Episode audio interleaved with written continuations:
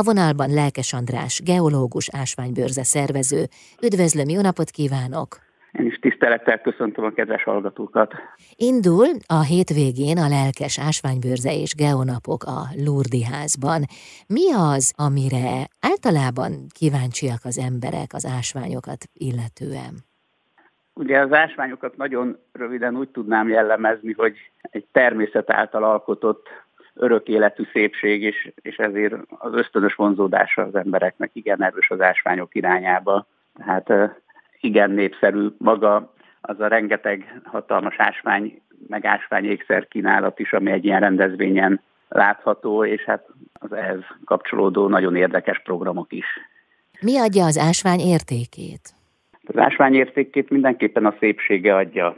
A szépség meg nagyon sok mindentől függ, tehát részben a, az ásványnak a, a színe, átlátszósága, keménysége, tehát minél élénkebb, általában az élénkebb színű ásványok, azok az értékesebbek. Az átlátszó ásványok szintén azok az értékesebbek. Ha minél keményebb az ásványa, szintén az értékét növeli. Ez ugyanígy vonatkozik az ásványokon belül ugye a külön kategóriát képező drágakövekre is. Mi különbözteti meg az ásványokat a drágakövektől? Mitől lesz drágakő a drágakő? Hát ugye a drágakőnél az egyik, egyik szükséges kritérium, hogy tehát ott is alapvetően az, hogy ugye nagyon szép legyen, de általában a drágakövekből, ami, amik bekerülnek a drágakő kategóriába, azokból azért alapvetően nagyon kevés van. Már ez önmagában nagyban növeli az értékét, hogy kevés lelőhelyen található, és, és nem nagy mennyiségben. De a drágaköveknél, az értéknél ugyanúgy, ahogy a korábban is említettem, a, a szín, meg a tisztasága az nagyon-nagyon meghatározó és emellett ugye a keménysége is. Ugye a legismertebb, egyik legismertebb drágakő a gyémánt, az az egyik legkeményebb ásvány, tehát egyben a keménysége is oka annak, hogy ennyire értékes drágakő lett a gyémántból. Az vajon növeli-e egy ásvány értékét, hogy hogyan bányásszák ki, vagy milyen mélyről? Hát mindenképpen növeli az értékét az, hogyha a bányászat az egy, az egy körülményes és és úgymond nagy munka befektetést igénylő folyamat. Most ugyanúgy most újra a gyémántot említhetném, hogy hatalmas mennyiségű kőzetet kell megmozgatni ahhoz, hogy a viszonylag nem túl sok gyémántot kinyerjék abból a kőzetből. Milyen ékszerek készíthetők az ásványokból? Van-e annak valamiféle alapfeltétele, hogy egy ásványból ékszert tudjon készíteni az alkotó? Hát igazából, igazából szinte semmi feltétele nincs, ezt most azért mondom így, mert mert mostanában már teljesen natúr, csiszolatlan ásványokat, ásványkistályokat is beleraknak ékszerbe, de ugye azért a klasszikus ékszerekben, tehát a legelterjedtebb az a megmunkált ásványok, tehát a csiszolt ásványok, amik ugye a drága kövek, és lehet, lehet csiszolni kabason formára, tehát csak egy ilyen felszíni csiszolás, illetve hogyha lapokra csiszoljuk, tehát lap, lapokkal csiszoljuk meg a felszínét, akkor megkapjuk a klasszikus drága követ.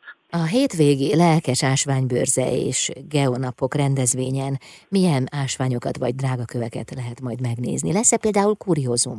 A kereskedők meg a kiállítóknak a, a választékában, az asztalokon én azt mondhatom, hogy szinte mindent megtalálni majd, ami létezik.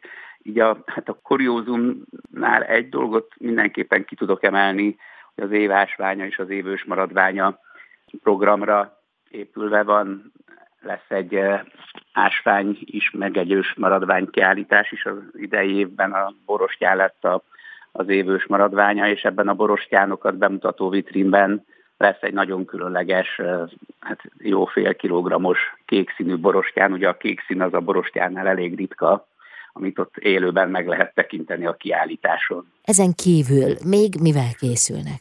Ugye eleve több kiállítással is készülünk, tehát szintén az évásványa és ősmaradványa programhoz kapcsolódóan lesz egy nagyszabású fotókiállítás is ezekről az ásványokról és ősmaradványokról, az antimonitról, illetve a borostyáról. A Kecskeméti ásványgyűjtőkör megörvendeztet minket egy nagyszabású kiállítással a saját gyűjtőiknek a privát ásvány ásványaiból lesz több vitrin is berendezve. Nem teljesen ásvány téma, de ehhez a rendezvényhez kapcsolódóan lesz egy fantasztikusan szép bonszáj kiállítás az Óbudai Bonszáj Egyesület szervezésében, illetve hát folyamatosan megy a vetítőteremben a 3D vetítés barlangokról, meg szakmai előadások is, és hát a szombat-vasárnapi, tehát az utolsó két nap programjából mindenképpen ki kell emelnem a geonapok részt. Ugye itt úgy kell elképzelni, hogy múzeumok, egyetemek, intézmények részvételével rengeteg interaktív, földtudományos bemutató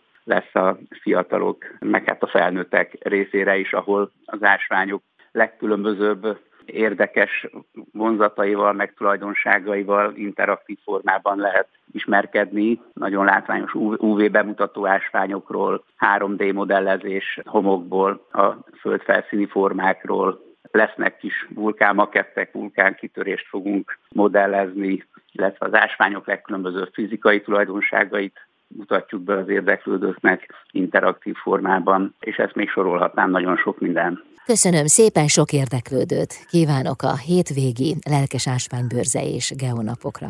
Köszönöm szépen. Lelkes András, geológus ásványbőrze szervező volt a vendégem.